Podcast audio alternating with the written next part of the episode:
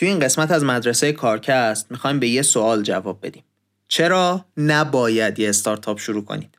به قول نویسنده مقاله این قسمت آقای پال گراهام مؤسس Y Combinator درسته که هدف ما اینه که اعتماد به نفس شما رو زیاد کنیم برای اینکه یه استارتاپ شروع کنید ولی به نفع نویسنده نیست که مثل این سخنران های انگیزشی انگیزه الکی بهتون بده چرا چون اولا نویسنده خود شغل شناسایی استارتاپ های خوبه که چند هفته یا چند ماه شروع به کار کردن.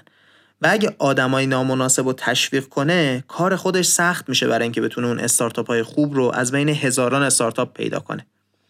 نکته دوم اینه که همونطوری که از اول این اپیزود باید فهمیده باشید نگاهمون به جای مثبت نگاه منفیه. می‌خوایم بگیم چه سختی های وحشتناکی داره استارتاپ درست کردن و کدومهاش رو باید بهش اهمیت بدید و کدومها رو نباید بهشون اهمیت بدید. با وجود اینکه نویسنده باور داره تعداد خیلی زیادی از آدما می‌تونن استارتاپ خودشون رو شروع کنن با دید منفی میره سراغ موضوع و همه سختی ها رو سعی می‌کنه از همین اول کار خیلی خوب بهتون نشون بده.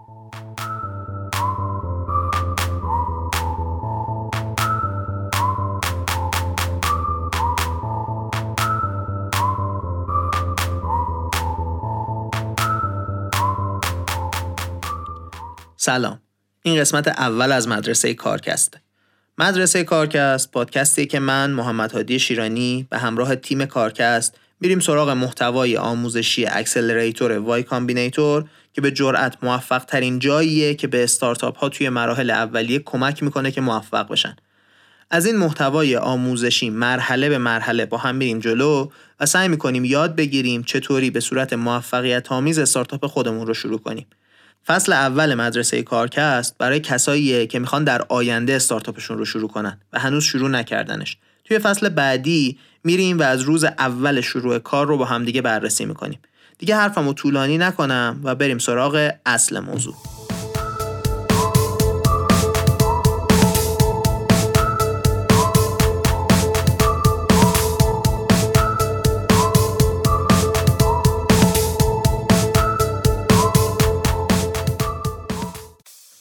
این نوشته توی سال 2007 نوشته شده. دو سال بعد از اینکه Y Combinator شروع به کار کرد. توی دوره اول Y Combinator 8 دونه استارتاپ شروع به کار کردن که از این 8 تا 4 تاشون موفق شدن. یکیشون فقط Reddit ه. اسمشو شنیدید؟ اگه نشنیدید گوگلش کنید. البته که معلومه نرخ موفقیت های استارتاپ های Y Combinator قرار نیست 50 درصد باشه. ولی میشه گفت دو سال بعد از شروع به کار کردن 50 درصد مؤسس های دوره اول Y Combinator الان حسابی پول دارن. ولی نکته این نیست. حتی اونایی که شکست خوردنم به نظر نمیاد از زمانی که روی استارتاپشون کار کردن پشیمون باشن. بعد دو سال سه تا از هشت استارتاپ اولیه Y Combinator کلا از عرصه روزگار محو شدن. دو تا از این سه تا تیم ته دوره‌ای که توی Y Combinator بودن اصلا بیخیال شدن و رفتن سراغ کار و زندگی خودشون. یکیشون که از همه بد شانستر بود تیمی بود که کیکو رو میساخت. کیکو چیه؟ یه نرم افزاری بوده مثل تقویم گوگل. چی شد که بیخیال مجبور شدن بشن؟ هیچی. گوگل 6 ماه بعد از اینکه این تیم کار کرد اومد و تقویم خودش رو اضافه کرد به محصولاتش. و خب دیگه کیه که بتونه با گوگل رقابت کنه؟ می‌دونید بعدش چی شد؟ این تیم اومد کدش رو گذاشت روی eBay فروخت به شرکتی به 250 هزار دلار. هم پول سرمایه گذارا رو پس دادن هم قد یه سال حقوق برای خودشون موند. بدی نیست دیگه. ولی اتفاقی که بعدش افتاد جالبه. یه محصولی رو شروع کردن به اسم جاستین تیوی چیکار می‌کردن؟ یه چند تا دوربین گذاشته بودن توی خونه خودشون زندگیشون رو برای مردم دنیا پخش زنده می‌کردن. می‌دونید اسم جاستین تیوی الان چیه؟ اسمش شده تویچ. اگه نمی‌دونید چیه برید از یکی از نوجوانای دور براتون بپرسید. مهمترین جایی که الان میشه زنده بازی کردن بهترین کسایی که بازی های کامپیوتری بازی می‌کنن توی دنیا رو دید الان Twitch ه جالبه نیست؟ اونی که بدترین شکست رو خورده اونقدری شکست نخورده. در واقع خیلی هم موفق شده. پس ما داریم یه ادعای عجیب می‌کنیم. میگیم صفر درصد آدمایی که توی گروه اول Y Combinator بودن پشیمون شدن از اینکه استارتاپ خودشون رو شروع کردن. چه بردن چه شکست خوردن. این حرفیه که پال گراهام خیلی محکم و قاطع میگه من مطمئنم که درست در میاد. میگه حدوداً صفر درصد آدما حاضرن این تجربه رو با تجربه یه کار معمولی کارمندی عوض کنن. حتی اونایی که بعدش برگشتن به کارمند بودن ها. حالا شما شاید بگید آقا اگه انقدری که تو میگی خوبه چرا آدمای بیشتری استارتاپ را نمیندازن؟ چرا انقدر تعداد کسایی که میرن سمت استارتاپ کمه؟ اگه تو میگی هر کسی که رفته سمت استارتاپ ها راضی بوده و کلی از آدما هم پولدار شدن خب چه منطقی داره که آدما نرن سمت راه انداختن استارتاپ خودشون؟ همه داریم می‌بینیم که هر روز استارتاپ های جدید درست میشه ولی بازم خیلی همون سمت راه انداختن استارتاپ نمیریم. حتی اونایی که به نظر میاد توانایی ساختن استارتاپ رو دارن هم خیلیاشون نمیرن سمتش. مثلا اکثر مهندسای کامپیوتر که بلدن نرم افزار بسازن جذب شرکت ها میشن. معمولا هم شرکت های بزرگ. خب این آدما که تواناییش رو دارن احتمالا که یه محصول جالب بسازن. چی میشه که این کارو نمی‌کنن؟ بعد حواسمون هستی که داریم حرف آمریکا رو می‌زنیم. سیلیکون ولی. بحث قانون و مشکلات اینجوری مثل ایران وحشتناک نیست اونجا. جوابش یه چیزه. همه میگن ما مطمئن نیستیم که می‌خوایم کار خودمون رو شروع کنیم. هفتایی هم دلیل داریم واسه خودمون که حتی نمی‌دونیم کدومش مهمتره. حتی نمی‌دونیم کدومشون درسته کدومشون غلطه.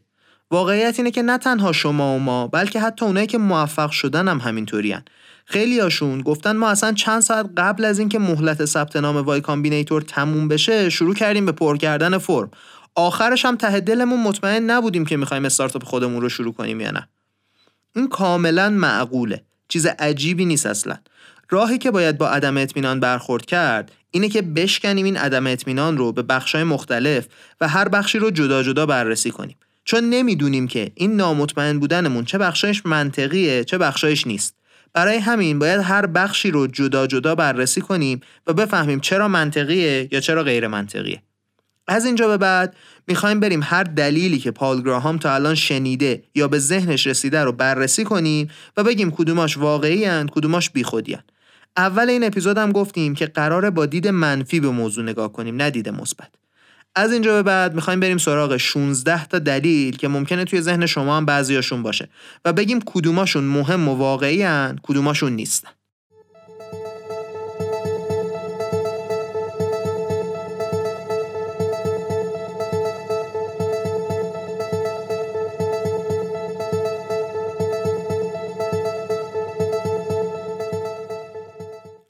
بریم سراغ اولیش. شاید شما بگید خیلی جوونم. برای همین الان وقتش نیست که استارتاپ شروع کنم.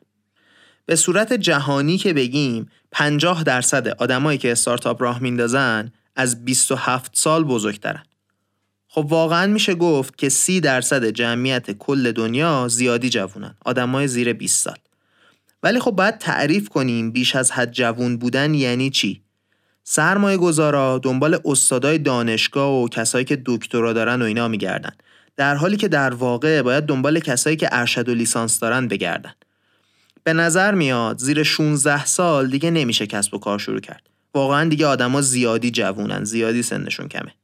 زیر 18 رو هم که ما قرار نیست بررسی کنیم اینجا چون به سن قانونی نرسیدن خب نمی‌تونن کسب و کار داشته باشن. پال گراهام میگه به طرز عجیبی موفق ترین کسی که من روش سرمایه گذاری کردم 19 سالش بود.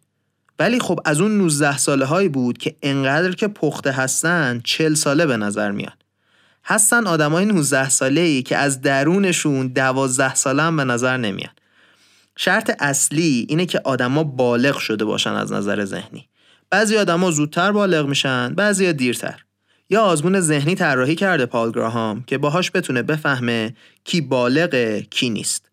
اولیش بازخوردیه که وقتی یه چیز سخت ازمون می‌خوان نشون میدیم. بچه ها معمولا شروع می‌کنن به گریه زاری کردن و این نجاتشون میده.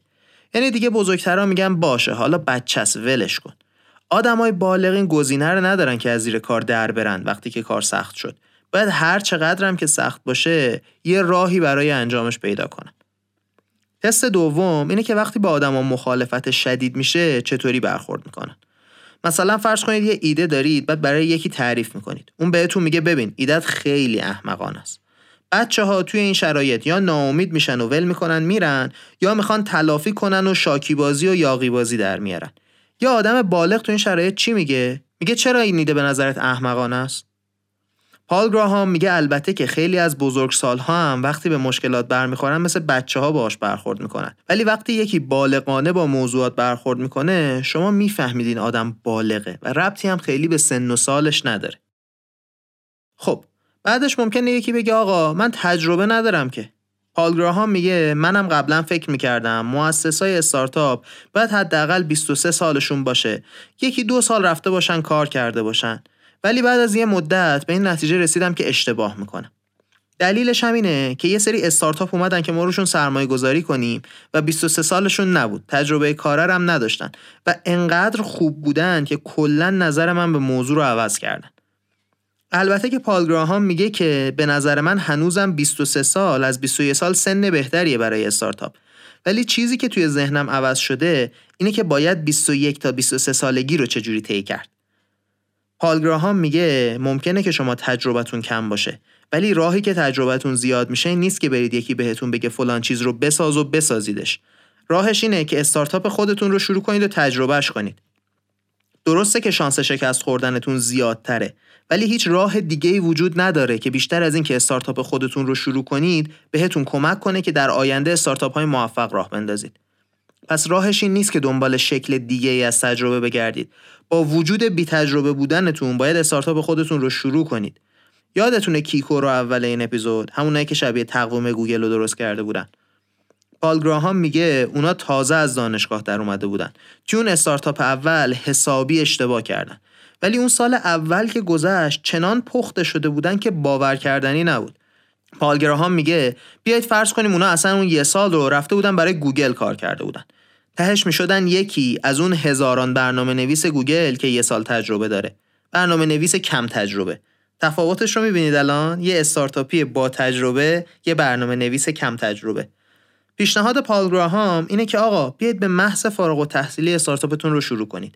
هیچ وقت دیگه ای توی زندگیتون انقدر ریسک پذیر نخواهید بود. البته ما می‌دونیم که سربازی توی ایران اوضاع رو سخت می‌کنه برای پسرا. اونم باید توی این مسیر استارتاپی لحاظ کنیم. پال گراهام میگه ببینید من سرمایه گذارم یه کمی باعث میشه از حرفای خودم بترسم که دارم بهتون میگم استارتاپ راه بندازید و با پول من سرمایه گذار شکست بخورید و پول رو هم از بین ببرید. ولی دارم این حرف رو می‌زنم چون که باور دارم حقیقتا کاری که باید بکنید همینه. خب دو تا دلیل اول رو حرفشون رو زدیم. کم تجربگی و جوون بودن. بریم سراغ سومی. سومی اینه که ممکنه شما بگید ببین من به اندازه کافی مصمم نیستم. یعنی کارا رو شروع می‌کنم و ولی زود ول می‌کنم. این اگه دلیلتونه احتمالا دلیل درستیه. باید بیخیال استارتاپ درست کردن بشید. تحقیقات نشون میده احتمالا مهمترین چیزی که می‌تونه پیش بینی کنه موفقیت استارتاپو همینه که تیم استارتاپ شدیداً مصمم باشن برای اینکه استارتاپشون رو بسازن. البته حالا توی اپیزودهای بعدی می‌بینیم که این مصمم بودن چه تناقضی ممکنه ایجاد کنه با بقیه کارهایی که لازم انجام بدیم. بگذریم. باید حواستون باشه که خیلی از مهندسا این مصمم بودن خودشون رو دست کم می‌گیرن. چرا؟ نمی‌دونیم. ولی مشاهده نشون داده آدما استارتاپشون رو که شروع می‌کنن معمولا از قبل مصممتر میشن.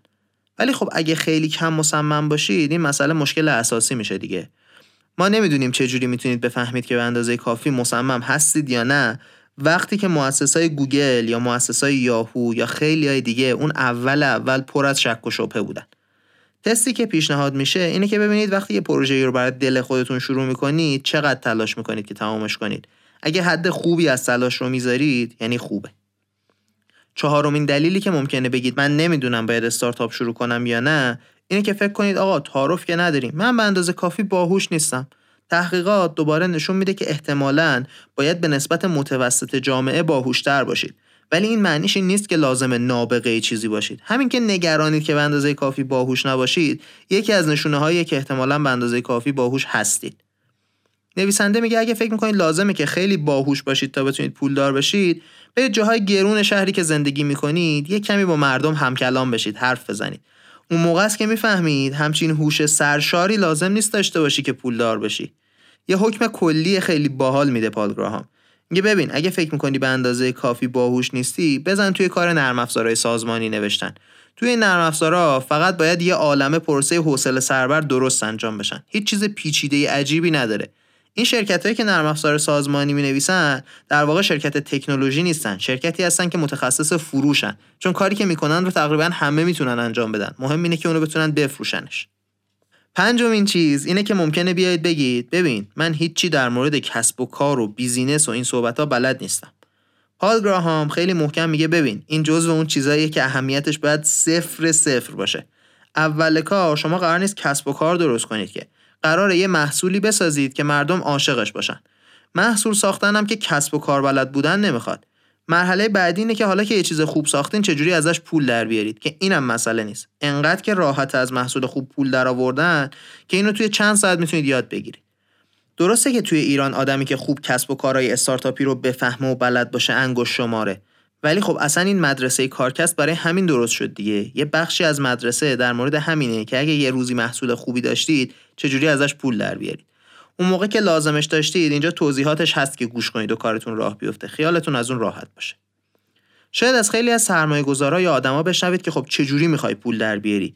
این رو کلا باید بذارید کنار. تقریبا 100 درصد استارتاپ هایی که یه چیزی می‌سازن که مردم عاشقشن موفق میشن ازش پولم در بیارن. حتی سرمایه گذارای بزرگ هم اینو خوب می‌دونن. همین میشه که توییتری که دوازده سال داره ضرر میده انقدر ارزش داره. انقدر سرمایه گذارا براش پول میدن. یا حتی اوبر. اونم این همه سال داره میلیون یا میلیارد دلار هر سال ضرر می‌کنه. ببینید ربط زیادی نداره پول در آوردن به اینکه استارتاپتون خیلی ارزشمند باشه.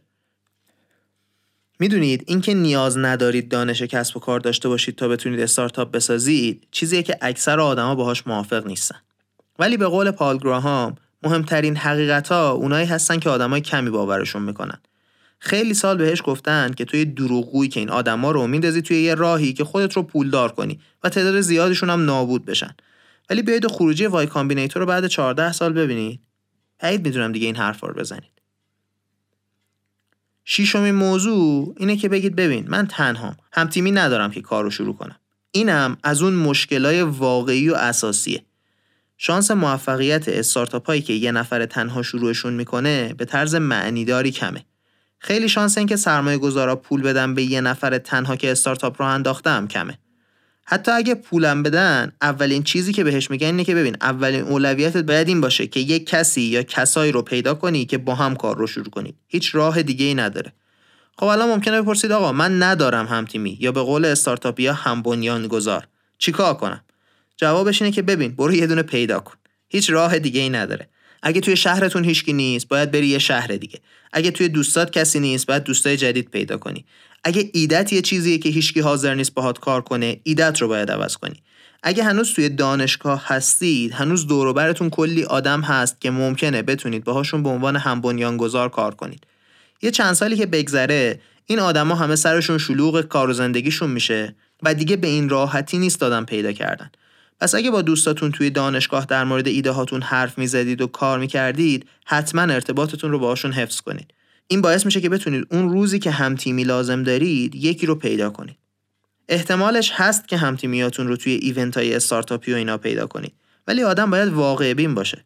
راه انداختن کسب و کار مثل ازدواج کردنه.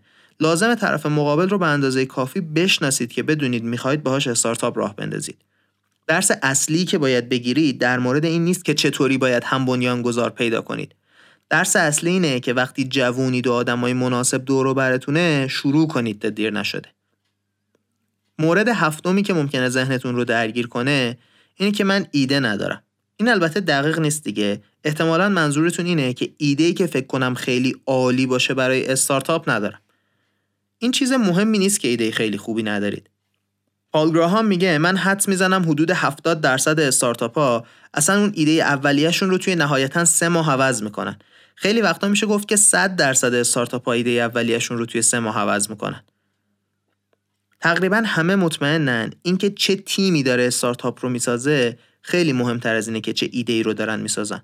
اگه ایدهشون جواب نداد میگن خب عیب نداره عوضش می‌کنیم بهترش می‌کنیم هرچی گراهام میگه این موضوع انقدر برای ما بی اهمیته که وقتی توی فرم ثبت نام Y Combinator ازتون می‌پرسیم که ایدهتون چیه و میگید نمی‌دونم اگه تیمتون خیلی خوب باشه بازم قبول میشید که بیاید توی Y Combinator.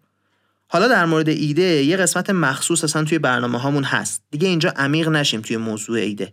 چیزی که لازمه بدونید یه چیزه. ایده اول کار خیلی مهم نیست. این شاید برخلاف ترس خیلی از ماها که ایدمون رو اگه بدزدن چی میشه باشه. موضوع هشتم مال آدمای بدبینه. آدما ممکنه نگاه کنن که هر روز یه گوشه داره یه استارتاپ جدید راه میفته. بعد بگن ببین مگه دنیا چقدر جا داره برای استارتاپ؟ این همه هست. ما دیگه چیکار کنیم این وسط؟ این نظرم کاملا غلطه. چرا؟ چون که آیا همه مشکلات بشر امروز حل شدن؟ نه. آیا یه روزی میاد که همه مشکلات بشر حل شده باشن؟ بعیده. حداقل مطمئنیم که به اندازه 40 50 سال آینده مشکل داریم. اون روز اگه وجود داشته باشه هم بعیده توی دوره عمر کاری ما باشه. خب اگه مشکل هست پس یه راهی برای حل مشکل می‌خوایم. و این یعنی استارتاپ می‌خوایم. به همین سادگی. شاید بگید این مشکلات رو شرکت های بزرگی حل می‌کنن. بعد ما باید بریم برای اونا کار کنیم دیگه. اگه یه شرکت هزار نفری برای حل این مشکلات نیرو لازم داره چرا یه تیم 20 نفری جاشون حل نکنه موضوع رو؟ می‌بینید نقص این استدلال کجاست؟ خب هشت مورد و رگباری گفتیم و رفتیم. یه استراحت ذهنی بکنیم بریم سراغ هشتای بعدی.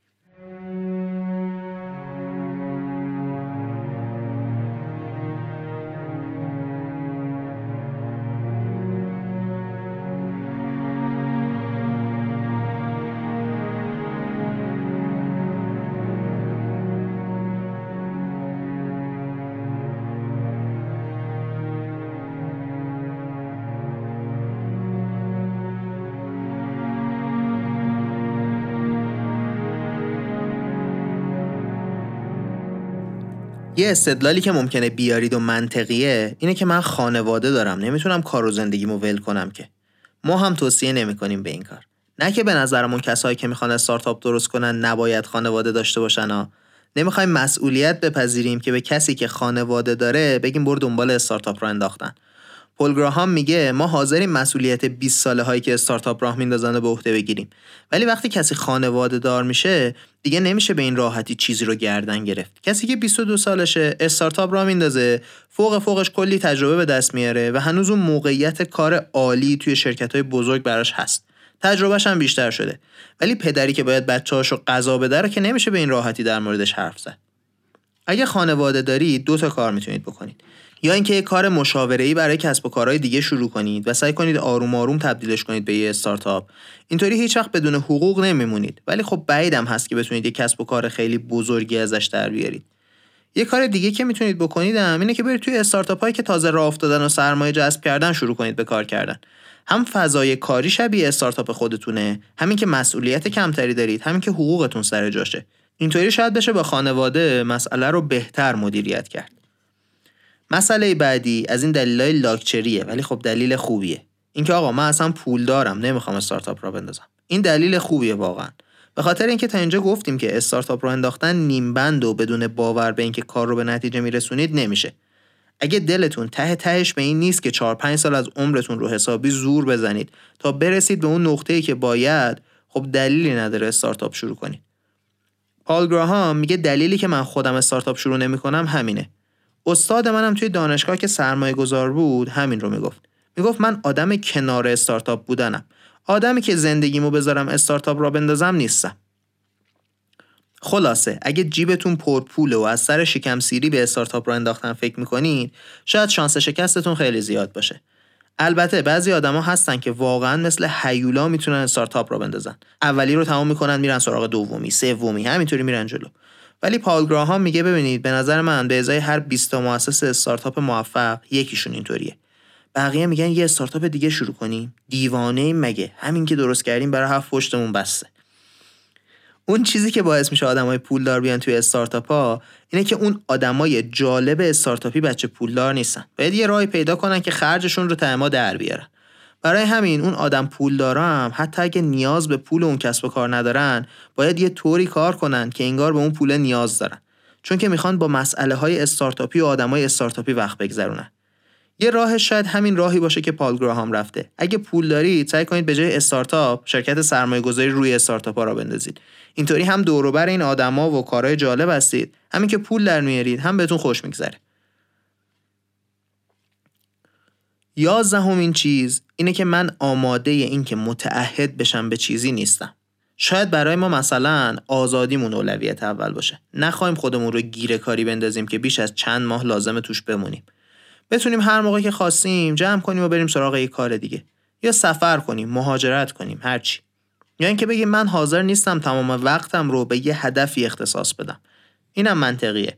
اگه شما یه استارتاپ موفق شروع کنید حداقل سه چهار سال از زندگیتون رو درگیرش میشید. البته که اگه شکست بخورید خیلی زودتر ازش راحت میشید.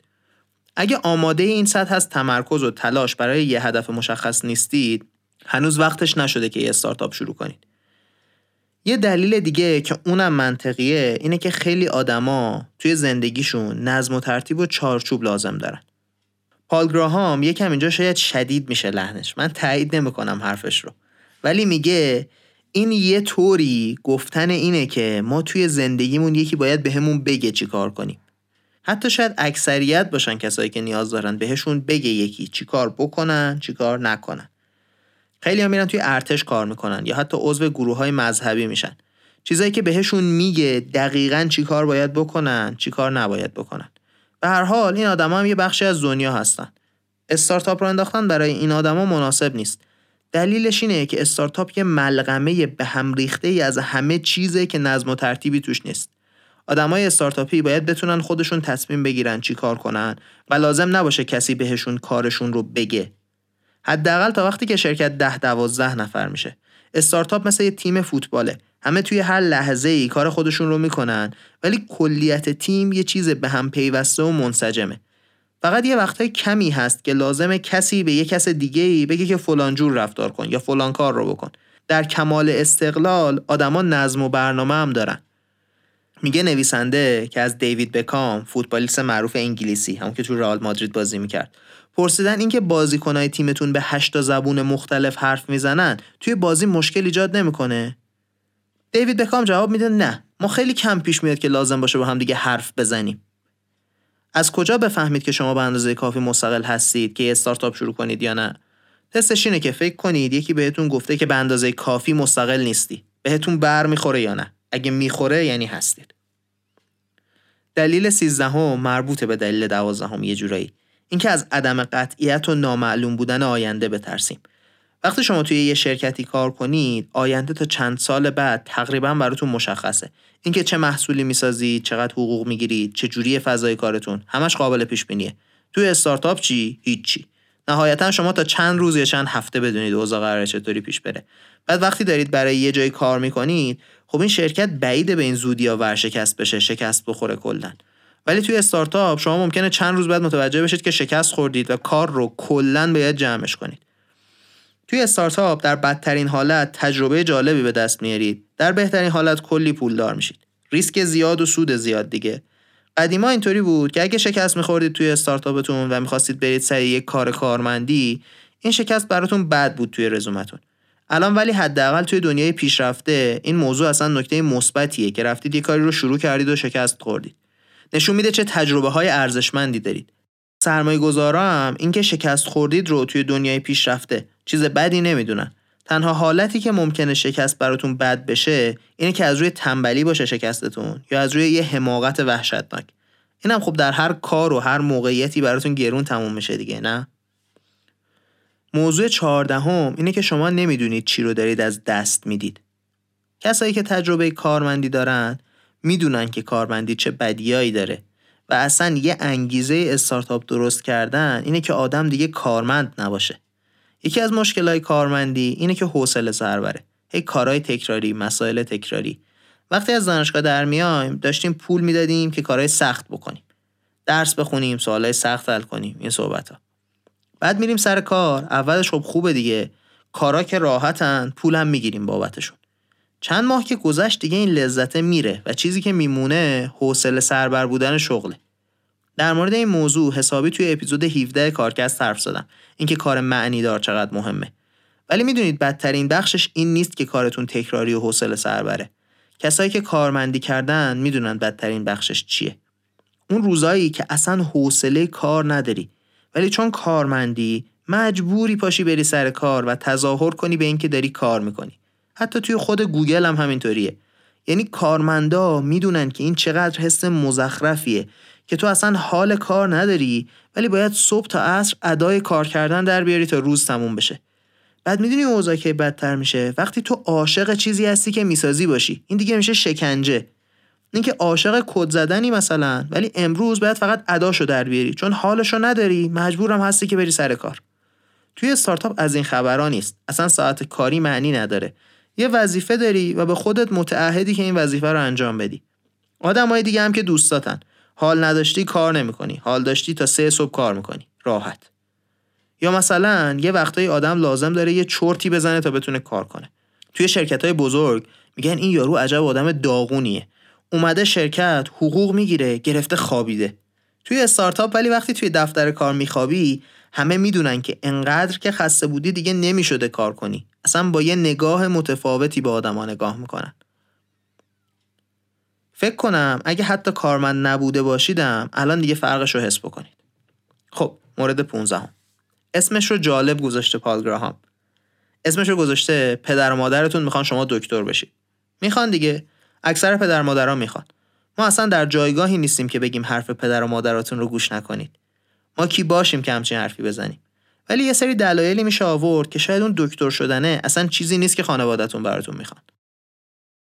اولیل دلیل اینه که پدر و مادرها کلا یه کمی محافظه کارن وقتی که بچه هاشون می‌خوان یه تصمیمی رو بگیرن. اگه خودشون بخوان بگیرن اوکی ها. ولی بچه ها که بخوان دیگه محافظه کاری نمی‌ذاره که اون تصمیم رو بگیرن. از نظر منطقی هم این درسته. یعنی پدر مادرها بعدا قرار تبعات اشتباه های بچهشون رو بیشتر بچشن چون اوضاع که خراب بشه میریم خراب میشیم سر خانواده هامون دیگه. ولی وقتی موفق بشیم خب بیشتر برای خودمون موفقیم. اونا فقط شادی ما رو از دور می‌بینن. اکثر پدر و مادرها با این موضوع هیچ مشکلی ندارن ها ولی این باعث میشه که به صورت ناخودآگاه ته ذهنشون بیشتر دست به عصا باشن وقتی که می‌خواید برای خودتون تصمیم بگیرید. توی همه کارا سود با ریسک رابطه مستقیم داره. سود بیشتر ریسک بیشتر لازم داره. چیزی که معمولا پدر و مادرها بهش توجه نمی‌کنن اینه که وقتی جلوی ریسک بچه ها رو می‌گیرن دارن در واقع فرصت اینکه سود زیادی بکنن بچه ها رو هم ازشون می‌گیرن. احتمالا اگه پدر و مادرها متوجه این موضوع می شدن حاضر بودن که بچه هاشون ریسک های بیشتری بکنن.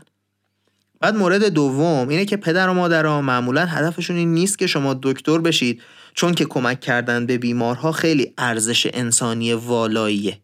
اکثرشون ته دلشون می‌خوان شما دکتر بشید چون هم با کلاسه هم درآمدش خوبه. بعد می‌دونید اونا زمانی که بزرگ شدن دکتر بودن خیلی پرستیژ بیشتری داشته از امروز. امروز دیگه اون پرستیژ قدیم رو نداره که. به قول نویسنده 50 سال پیش که بچه بودم یه مثلث طلایی وجود داشت. دکتر بودن مرسدس بنز آخرین مدل داشتن و تنیس بازی کردن. تقریبا همه چیزای با کلاس دنیا. امروز ولی این ستا لزوما با دکتر بودن تأمین نمیشه. اینکه اون تصویری از دکتر بودن هم که توی ذهن پدر و مادرهای ماست شاید تصویر دقیقی نباشه یه دلیل مهمه. برید یکم از بچه های پزشکی بپرسید زندگیشون رو. شاید یکم بهتر درک کنید موضوع رو حتی. در نهایت پدر و مادرها شاید راحت درک نکنن که دنیا عوض شده. کدوم پدر و مادریه که بدش میاد؟ بچهشون بشه استیو جابز یا بشه بیل گیتس. خوشحال میشن دیگه. بنابراین شاید باید نظر پدر و مادرها رو به عنوان یه درخواست در مورد آیندهمون ببینیم.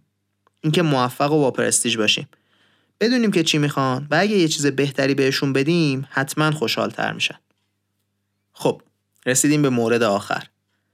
شغل داشتن حالت پیشورزه امروز همه آدما شغل دارن. پس همه فکر می‌کنن باید شغل داشته باشن. اپیزود 8 کارکست در مورد قدرت چیزهای پیشورز حرف زدیم یه کمی. واقعا پیشورزها چیزهای خیلی خیلی قدرتمندی هن. یه مثال بزنم توی اتریش بیشتر از 99 درصد آدما موافقت کردن که اهدای عضو انجام بدن. توی آلمان حدود 20 درصد. زبون این دوتا کشور یه چیزه. فرهنگشون از خیلی جهت شبیه. 80 درصد تفاوت رو پس چی تعیین می‌کنه؟ حالت پیشورز. توی آلمان پیشورز که آدما راضی نیستن برای اهدای عضو. اگه می‌خوان اهدای عضو کنن باید درخواست بدن. توی اتریش اگه کسی نخواد اهدای عضو کنه باید درخواست بده. آدما اون کاری رو می‌کنن که به صورت پیشورز بهشون گفتیم که بکنن. صد سال پیش کارمندی اصلا پیشورز نبود. مردم یا کشاورز بودن یا تاجر بودن یا یه چیزی میفروختن. کارمندی نداشتیم به این معنی امروزی. این پیشورزه اصلا چیز جدیدیه توی دنیا. بعد از انقلاب صنعتی آروم آروم شروع شده. اگه بریم هزار سال قبل بعد به مردم بگیم ببین یه سری از آدما از روستاشون پا میشن میرن شهر توی کارخونه کار کنن. اصلا آدم احتمالا وحشت می‌کنه. هر کی رو می‌شناسی ول کنی بری. بعد کاری که بلدی رو هم ول کنی بری. یه جایی که نمیشناسیش توی یه شغلی که نمیشناسیش شروع کنی کار کردن. اصلا حیرت می‌کنن آدما.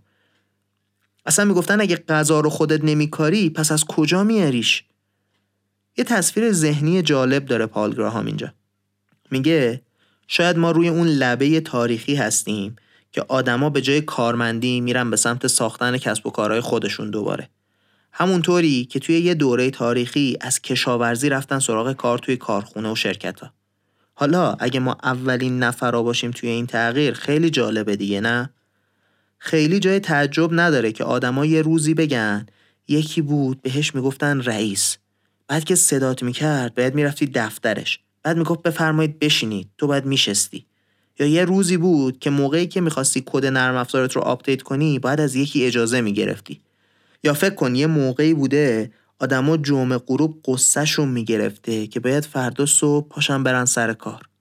حواستون هست که احتمالا پدر بزرگامون یا پدراشون هیچ کدوم این غصه ها رو توی زندگیشون نداشتن دیگه؟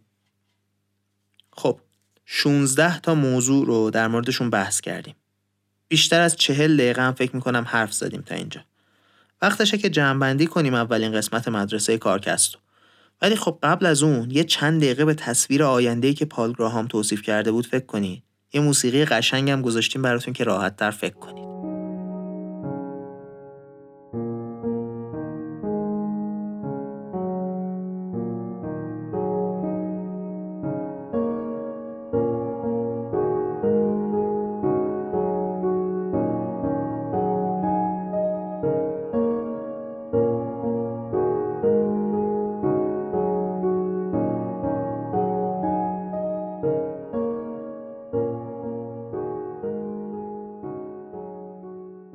حرفمون این بود تو این اپیزود که چرا نباید استارتاپ خودتون رو شروع کنید. چندین تا دلیل ممکنه توی ذهنتون بیاد که اکثرشون هم اصلا مهم نیستن. اول بریم سراغ مهم ها. اولیش اینه که بگید من تعهد لازم رو ندارم که کسب و کار خودم رو را بندازم. اگه اینطوریه نباید برید سراغ استارتاپ شروع کردن. دومیش اینه که باید خرج خانوادم رو بدم. اگه نتونید این مشکل رو حل کنید با روش هایی شاید بهتر باشه که توی استارتاپ های دیگه کار کنید تا اینکه استارتاپ خودتون رو شروع کنید. دلیل بعدی این بود که آقا من خیلی پول دارم. چه کاری دردسر درست کنم برای خودم و کسب و کار را بندازم؟ این هم چیز درستیه. اگه دردسرش به پولش نمیارزه براتون نباید واردش بشید. یه دلیل دیگه می‌تونه این باشه که آقا من آماده این نیستم که چهار سال آینده زندگی مصرفه کار ثابتی بکنم. می‌خوام آزادیم رو حفظ کنم. اینم دلیل قانع کننده ایه یا یه دلیل دیگه. می‌تونه این باشه که من نمی‌تونم توی محیطایی که چارچوب ندارن کار کنم. باید یکی به هم بگه چی کار بکنم چی کار نکنم تا بتونم انجامش بدم. دلیل بعدی اینه که شاید اصلا از عدم قطعیت بدتون بیاد. بگید من باید بدونم آینده چی میشه. در این صورت هم استارتاپ جای شما نیست ولی حواستون باشه به مصیبت های کارمندی. اینکه یادتون نره که یکی از دلایل رفتن سمت استارتاپ ها اصلا فرار کردن از کار کارمندیه. دلیل هایی که خیلی مهم نیستن اولیش می‌تونست این باشه که فکر کنید زیادی جوونید. گفتیم کسی که از نظر عقلی بالغ شده و وقتی کار سخت می‌بینه فرار نمی‌کنه مهم نیست چند سالش باشه. دیگه زیادی جوون نیست. بعدیش اینه که شاید فکر کنید زیادی بی تجربه اید گفتیم این درست نیست چون که بهترین تجربه برای راه انداختن استارتاپ اینه که استارتاپ را بندازید. یه کمی متناقضه شاید ولی راه بهتری هم وجود نداره. گفتیم سومین دلیل این می‌تونه باشه که فکر کنید به اندازه کافی باهوش نیستید. ولی اگه فکر می‌کنید به اندازه کافی باهوش نیستید یعنی به اندازه کافی باهوش هستید. چهارمین دلیلش این بود که شاید چیزی از کسب و کارا ندونیم و گفتیم مثلا این مدرسه کارکسب برای اینه که خلا و پر کنه و اینکه اصلا مهم نیست اول کار کسب کسب و کار چیز زیادی ندونید یاد می‌گیرید. اولین هدف اینه که محصول عالی بسازیم و محصول ساختن دانش کسب و کار نمی‌خواد. پنجمین دلیل این می‌تونست باشه که شما هم بنیانگذار ندارید. کسی که بتونید باهاش کار کنید. گفتیم که برید و پیدا کنید. هر چی زمان بگذره سخت و سختتر میشه. هر چی زودتر پیدا کنید بهتره. دلیل ششم این بود که شاید ایده نداشته باشید. گفتیم که ایده عالی داشتن اصلا مهم نیست چون تقریبا همه استارتاپ ها ایدهشون رو خیلی زود تغییر میدن. خیلی خیلی زود. دلیل هفتم این بود که بعضیا شاید فکر کنن که دنیا دیگه جا نداره برای استارتاپ های جدید. گفتیم تا وقتی مشکلی هست استارتاپ هم لازمه. پس اینم براش جای نگرانی نیست. دلیل بعدی این بود که شاید پدر و مادرتون ازتون می‌خوان که دکتر بشید.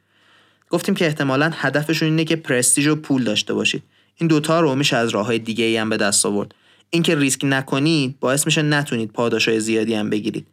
در نهایت گفتیم توی ذهن ما اینکه یه شغل معمولی داشته باشیم پیشفرزه و این پیشفرزا خیلی قوی ولی آیا لزوما درسته اینکه باید شغل عادی بگیریم؟ احتمالا نه.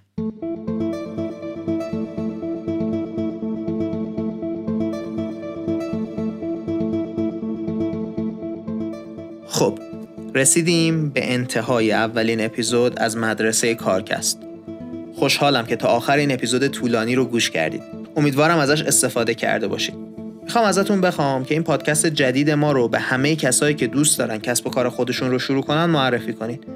مدرسه کارکست یه پادکست جدیده و نیاز زیادی داره به کمک شما که بیشتر شنیده بشه. آخر از همه هم مثل همه اپیزودهای کارکست باید از تیم کارکست تشکر کنم.